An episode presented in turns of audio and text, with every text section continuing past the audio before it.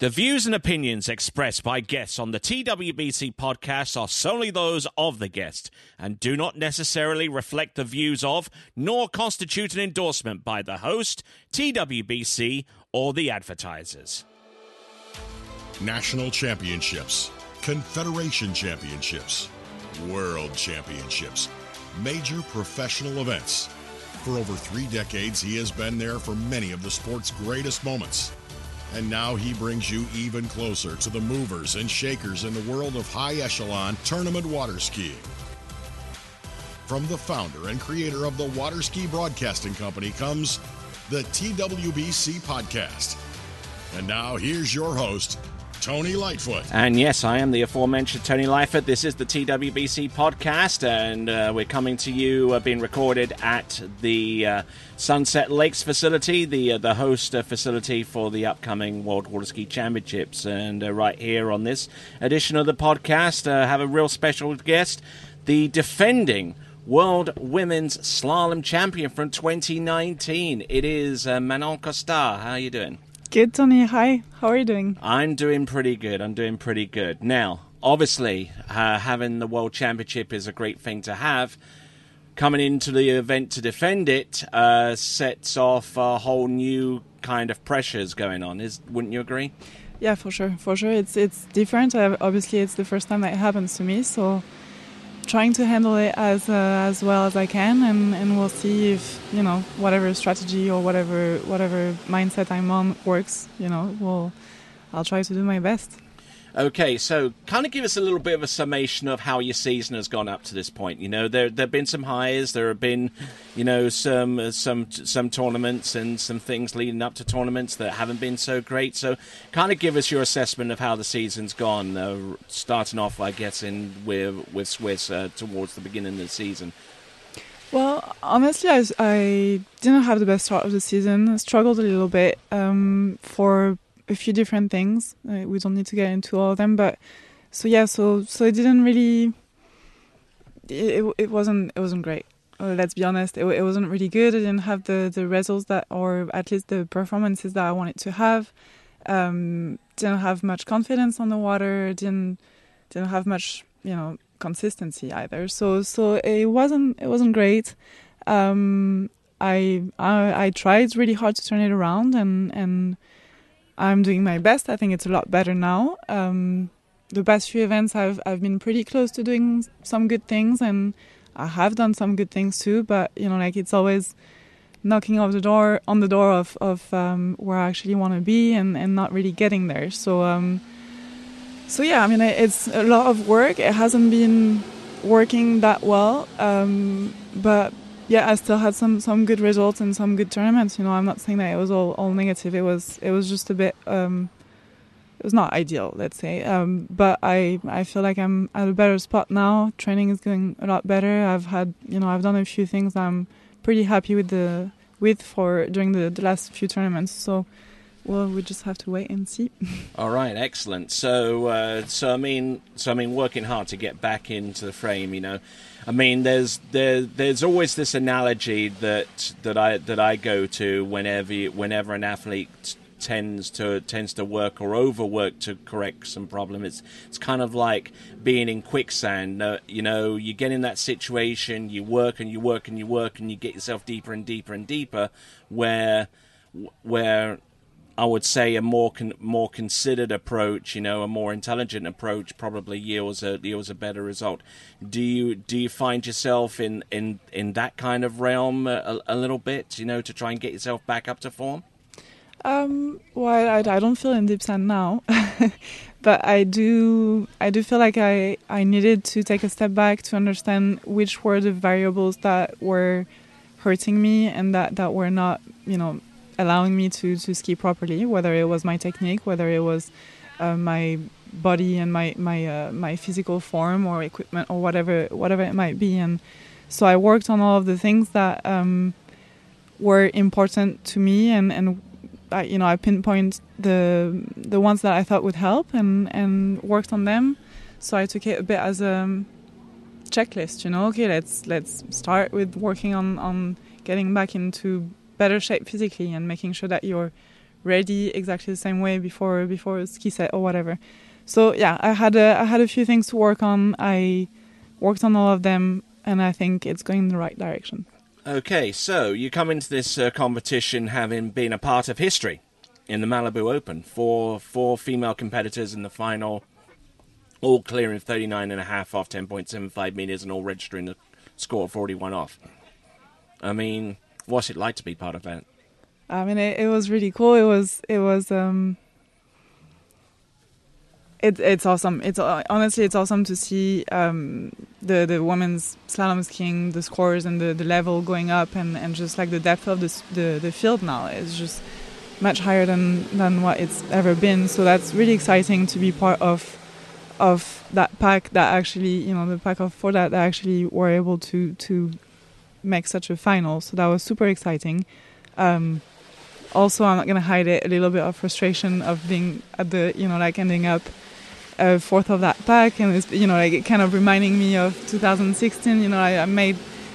Then again, you know, like, it was the first time that there was a podium of, of three three skiers that were into um, into 10 to 5, and I was the last one of them, third, and mm-hmm. then you know again five years later, but just um, uh, being fourth, and and I mean it's all great, it's all it's all good, and I'm super happy with what I did and how I did it, and and it means a lot to me to be part of of that history, as you say. Um, just my competitive self is wanting to to work a bit harder again and just get a little more every time. That's that's just being being a, a, a skier. I think you always want a little more. oh, absolutely, absolutely, and I, and I saw you know glimpse of glimpses of that in your tournament performances this season and also previous seasons as well. But one of the previous seasons that I first saw you come to the fore that come to prominence was the 2011 European Women's Slalom Championship, which you won, of course, in Skarnes in Norway, in probably probably some of probably the coldest conditions that you'll ever get to ski in. I mean, in the middle of the summer in Norway, you can expect the water to be a little bit chilly, but try and give us a sense of of how you've got how you've gotten from there as as the surprise package of being the women's slalom champion of Europe in 2011 to where you are now in the in the midst of possibly defending your slalom title that you won two years ago in Malaysia. Yeah, uh, well, yeah, it was definitely a surprise. No one was expecting me to to uh, win that that title back then. Um, I, you know, I was an, an overall skier for a long time, and I think I, little by little, I started I started putting a bit more effort into into slalom. I started liking it more and more, and I think it's also something that that you know like it's a rhythm you need to get. It's it's uh, it's precision and technique and stuff like that. So it makes sense that it, some for some people it comes a little a little later. And um, I started really having fun with that. I was surrounded by people who were you know very motivating to me and who uh, were very knowledgeable and and and you know, enjoyed slalom quite a lot. So I ended up, you know, training a little bit more and more with slalom and, and going to those pro tournaments. And I think, you know, at that time I was going to pro tournaments for jump and slalom. Um, and that was something super motivating to me just being able to be to be competing with those skiers that were you know incredible skiers and with an incredible incredible level um, and i think that's where i started wanting to to put more into slalom skiing jump didn't work that way because I was crashing a lot, and uh, I was yeah, just like, okay, well maybe it's not safe for me, and I don't really want to be hurt before I, I, get to go in slalom. So I slowly put that on the side. But yeah, I think just just you know the people that were around me and that helped me um, uh, evolve as a, as a slalom skier and doing those pro tournaments, doing tournaments and competing against the best skiers that there were, just really pushed me to to try and do better and better. So, so what you're saying is kind of putting yourself out there, putting yourself to compete against the very best was the kind of thing that helped you improve more than anything else you could have done, you know, training or technically, yes? Oh, I mean, there's a, I wouldn't say that. There's so many things that, you know, I'm working on. So yes, for sure you need to put yourself out there and train and, and train, but compete against the best skiers that there is. There is also a ton of work on technique. So the coaches that I had really helped with that and and me trying to understand it a bit more and me understand you know like liking the technical side of slalom just pushed me to think about it a bit more and understand what where I wanted to do and what I wanted to do and why. So that was really important.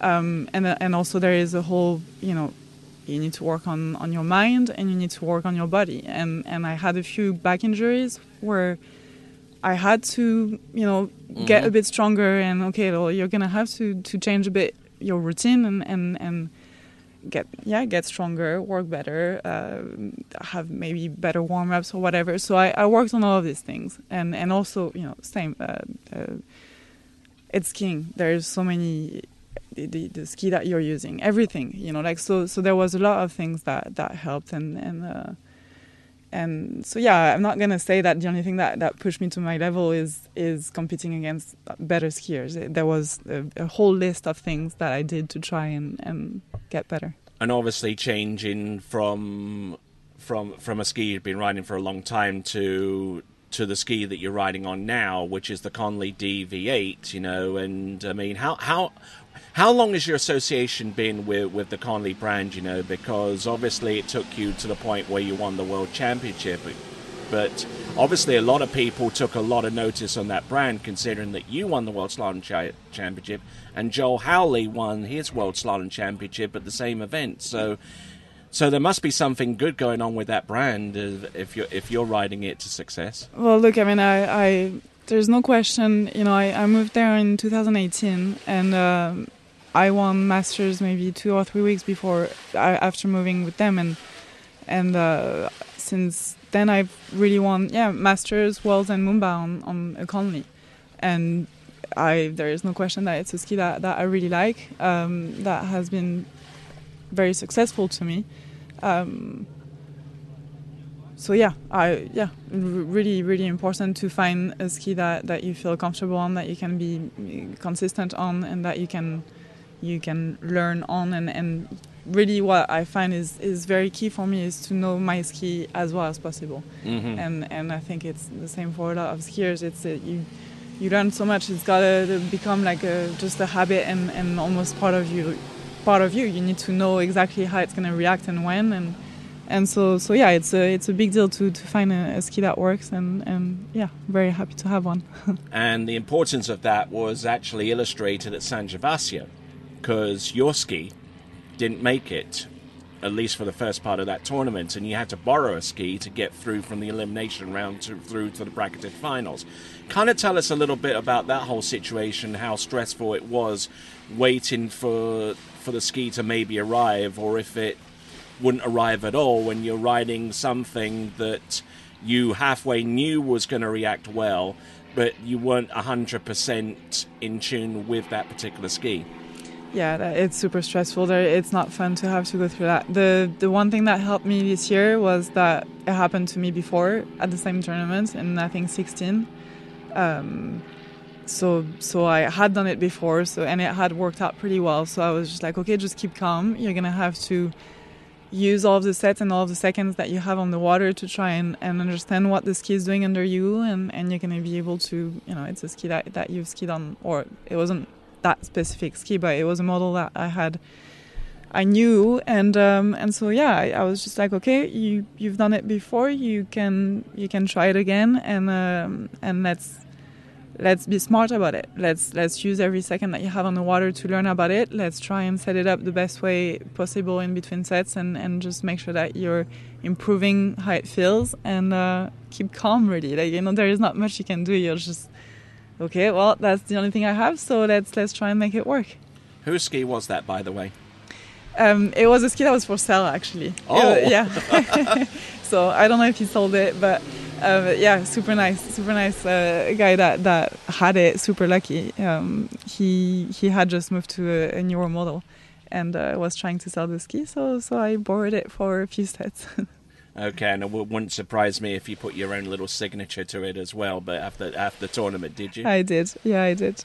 Again, that that probably increased the ski's value tenfold. But uh, but anyways, uh, we'll wrap up the uh, the podcast around about this time. Thank you very much indeed for being a participant. Uh, always glad to uh, to talk with you. But uh, any shout outs that you want to give uh, give to friends and family and to Maybe one coach in particular. Are you talking about Freddie? Ah, yeah, maybe, maybe, maybe you have Shoot some out to. Freddie Winter. um, yeah, no, just uh, I. Yeah, there's a lot of people. There's a lot of people that help me. So a big shout out to all of them. They all recognize themselves, and and a special one to uh, to my family that is away and that I can't wait to see again. Okay. Yeah. One. o- Yeah. One. o- One other question I'm reminded of before before we leave for this podcast. I mean, how how has the COVID nineteen situation directly affected you? I mean, you spend a lot of a lot of your time in the United States, but obviously friends and family can't come over because it's highly restricted. How how has that gone for you? Well, so I'm I'm lucky. I think everyone has had a hard time. Obviously, it's it's been really rough for most people, and but yeah, it, it was definitely hard to be away from them. Um, didn't see my sister for a year and a half. Uh, didn't see my mom for a year. It, it was it was long. It was long and, and hard. And um, this summer I got to spend the whole summer with them, and it was it showed me I, and I knew how much I cared about about that time, but it showed me even more how important it is to me, and and yeah, um, you, you learn things through through just missing people and and and uh, having to be away. So um, I knew that they were you know extremely important to me, and and uh, and I know it even more now, and I value the time that I have with them even more than than before. All right, then. That was uh, Manon Costard. My name is Tony Lightfoot. This is the latest edition of the TWBC podcast. And until next time, it is ciao for now. Thank you for listening to the TWBC podcast. Be sure to check out our website at waterskibroadcasting.com. Links to our presence on major social media platforms can be found there, as well as updates to our webcast and this podcast. Duplication or rebroadcasting of this broadcast without written consent of TWBC is prohibited. Subscribe to us on your favorite podcast platform and be sure to join us next time for the next edition of the TWBC podcast.